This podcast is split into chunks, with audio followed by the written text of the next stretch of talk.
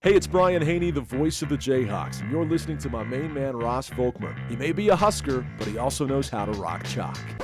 And you're listening to the Morning Blitz right here on 1025 You Rock.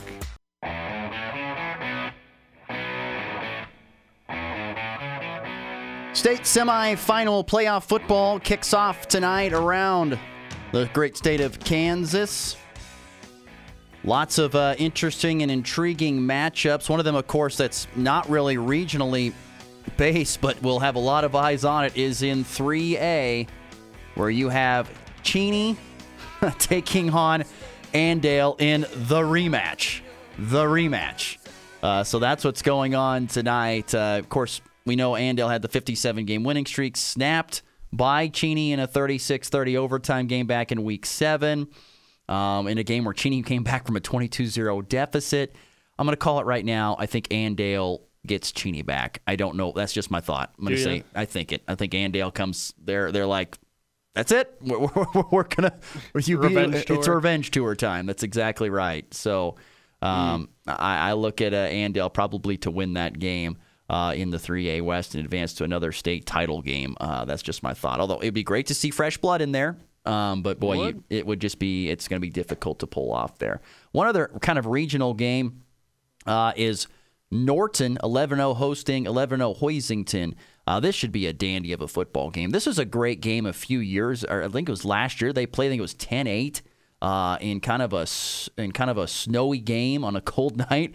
10-8. Uh, Norton hit a last-second field goal to advance to the state championship game, and uh, that was the first time they'd gone to the state title game in 30 years. Chance to go back to back with uh, with a great head coach in Lucas Melvin. And um, tell don't sleep on uh, the quarterback there for uh, Norton, Eli Jones, the junior. He might be one of the best junior quarterbacks in the state. Over 2,000 yards passing, 17 touchdowns to six picks. He's also got close to 800 yards rushing and 18 scores. So he really makes that uh, offense run.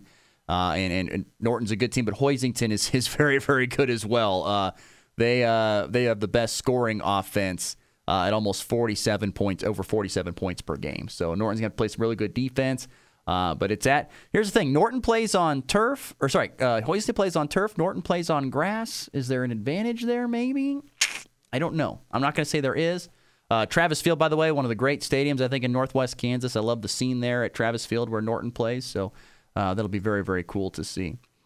Um, that's that's going on tonight, and then in, we got plenty of uh, lower class football as well.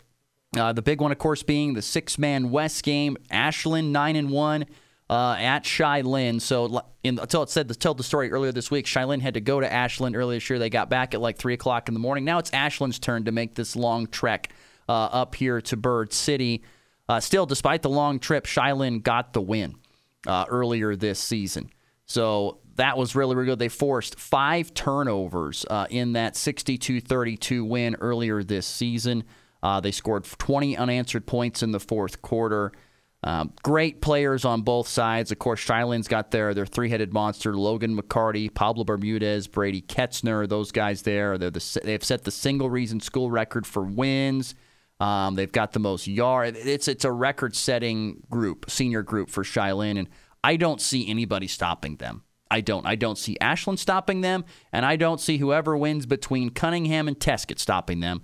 I see the Cheylin Cougars advancing all the way to the state finals and picking themselves up a state championship. Um, so that's that's my thought on the six man side of things. And then in eight man Division One, you've got Wichita County, uh, 11-0, the defending state champs taking on Ell-Saline. Once again, I, I give the, the the nod to Brant Douglas, head coach there for Wichita County. They've done a phenomenal job. They have uh, they have outscored their opponents by a score of 678 to 92 this season. 678 Wow. to 92. Wow. I, I don't I don't see how they get slowed down. Um, they have 20 uh, Wyatt Gardner, their quarterback, 21 touchdowns to just one pick. What does he think he is? CJ Stroud. Um, and then 100 then over a 1000 over 1200 yards rushing and 21 20. He's quite responsible for 41 touchdowns this year is Wyatt Gardner. I mean, that's amazing to me. So, Wichita County, Ell-Saline, another one of those eight-man games going on here. So, uh, some very intriguing, interesting games tonight. Like I said, I feel good about Andale. I feel good about Wichita County. I feel good about Cheylin. I don't know about Norton Hoisington. I think that could be another real doozy of a football game, but we'll see. So just a few, a few of Ross's thoughts on the high school football slate since we couldn't get Connor Nickel on today. So just a few of my random thoughts. I you saw Cheney. That's what the, that's the only team that you've seen this Yeah. year. I mean, uh, you and you haven't seen Andale, but I mean, if you what, what, what you were really impressed with Cheney though when you saw them play Colby, especially their quarterback. I was very, very impressed with with a lot, frankly, because if you're not a Colby fan, if you didn't happen to catch that game, brutal. It was 48 nothing at half, and, and to be frank with you, it probably could have been worse. They it was completely running clock the whole second half of a playoff game, and the the Eagles got got smacked around a little bit, but this was less. You watching it, it was less an indictment on the Eagles, and more you watch those Cardinals and just say they are that good of a team. Very, very dynamic. They have weapons everywhere, and their best guy did not play. Voth was not in that entire game. He had a shoulder kind of stinger where he was game time questionable. First, their coach came up to me and said he's not going to play. Then he was fully in uniform and practicing this whole thing. But he didn't touch the field. He's uh, going to New Mexico State. He's committed there. He came into that game with 1,100 yards on the season and just wasn't there at all. They did not slow down a beat and they are they are a team on a mission. When you look, you go back and you look at all of those uh, articles and everything surrounding, of course, breaking that streak against Andale, and all of them say this is awesome. We're reveling in the moment, but we know if we want to win state, we have to do this again, more than likely. And I'm not saying they can, but I am saying it's important mindset wise to even after the biggest win in 3A Kansas football in half a decade to say, yeah, but we're still looking forward.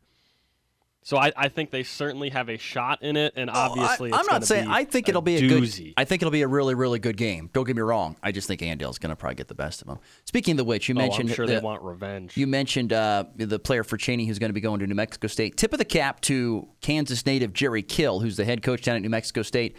They won eight games this season at New Mexico State down in the I don't want to say the armpit of America, Las Cruces, New Mexico. I mean, there's nothing there. Um, you ask anybody. Uh, still a pretty country, still pretty part of the country, but there's not much there. And by the way, they won eight games this year and back bowl games for the first time since the early '60s. Jerry Kill, folks, can coach. Everywhere he's gone, that man can coach. Minnesota, uh, anywhere you want to put him, the guy wins football games. Jerry Kill is a phenomenal coach. Speaking of Kansas football, transitioning into the Sunflower Showdown here uh, with some thoughts. What are your initial thoughts, Christian, of the Sunflower Showdown here in this rendition, uh, the 121st rendition of the Sunflower Showdown? What are your initial thoughts of it?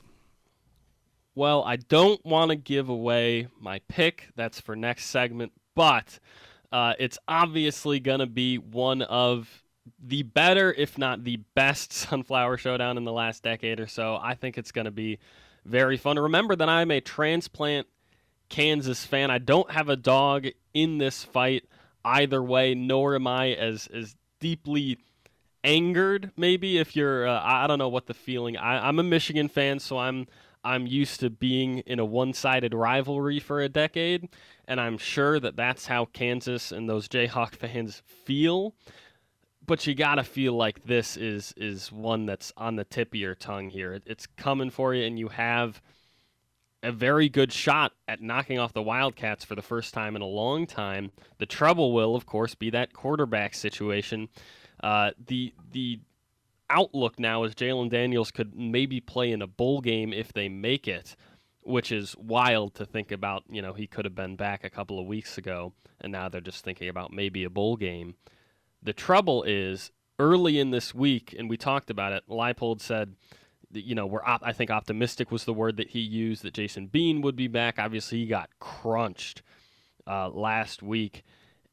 The trouble is later in this week, a couple of days ago, he kind of retracted that and said, well, Cole, Cole Ballard, their third stringer, uh, will be ready to go. That's probably the direction we're going to have to plan on at this moment. And that's an exact quote from him. Granted, that still, he says, at this moment, that still leaves uh, three or four days from that point to get him healthy, to get Jason Bean healthy. But with Cole Ballard, I don't I don't really think the Jayhawks stand a chance. He looked solid. He led a couple of good drives, but Jason Bean has obviously been starting most of the season. He's very dynamic. He gives you uh, a little wrinkle the way uh, he can move his legs. I, I don't think they have a shot with Cole Ballard. I I think it's a tough game. Period. Even if Jason Bean is back. Uh, Jason Bean, I think, will be back. I think he will play. Um, but I would agree. I think it will be a difficult game. Kansas State's got more to play for. They could still wiggle, the, wiggle their way back into the Big 12 title game. They need to win two games. They need some help, but they could still make it in. So they're going to be playing like that.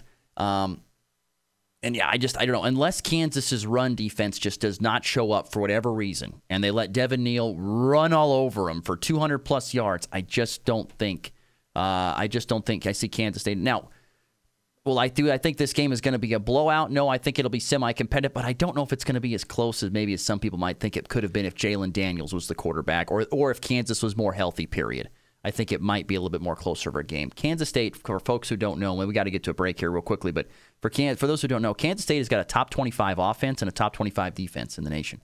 They're the number 12 offense, ranked offense in the country, 38 points per game, almost 39 points per game, and over 450 yards per contest. And their defense is a top 25 offense coming in at 22nd. If you want to know where Kansas ranks, by the way, Kansas, by the way, 66 in total defense, um, offensively 33rd, not too far down. Not saying that's the end all be all, but you've got a team in Kansas State that's got a top 25 offense and defense that will uh, that will put it together. And they and after kind of giving up, uh, that could be a thing. Maybe I doubt they've kind of corrected it here over the last few weeks. But if Luke Arnold gets loose behind the defense and they throw deep shots and stuff, maybe that keeps Kansas in it. Uh, that's one thing about Kansas. They are a very strict, uh, quick strike offense. Kansas State is not is not as much that. But uh, yeah, I don't know. I just I wish Kansas had more health on their side. That's what I wish to make this game possibly a little bit more intriguing. But it's the end of the it's the end of the it's the end of the regular season. We're in November. Everyone's banged up. Everybody's banged up. So, any more quick final thirty seconds of final thoughts there? I I will say the way that Kansas has been doing the superhero thing. You see you, you, ever watch a superhero movie, the the Indiana Joneses of the world, the Mission Impossibles? They get pushed off a cliff. What do you do? You hang on. They're always hanging on to the lip of a cliff by three fingers. Kansas has that ability to hang on with their run game, especially if Jason Bean is playing how dynamic he can be. The last four games they've played, I believe, have all been down to one score, one way or the other. I think their ability to hang with teams and to stick stick around will make this a great game no matter what. We will see. That's uh, kicking off. Uh, I think it's seven Central, six Mountain Time kickoff. Uh, they're on. It's, it's FS1. I think it's F. What am I, I wrong six, I think it's six Central. Six Central, five six Mountain. Central. Okay. Well, I could be wrong. Fact check that, and we'll get that right after the break. Fact check that. Uh, but I do know it's on FS1, which kind of stinks. It should probably be on something bigger. Uh, it's going to be a much better game than that. All right, let's get to break. Come back. We will uh, wrap the show with our picks of the weekend. That's next in the Blitz.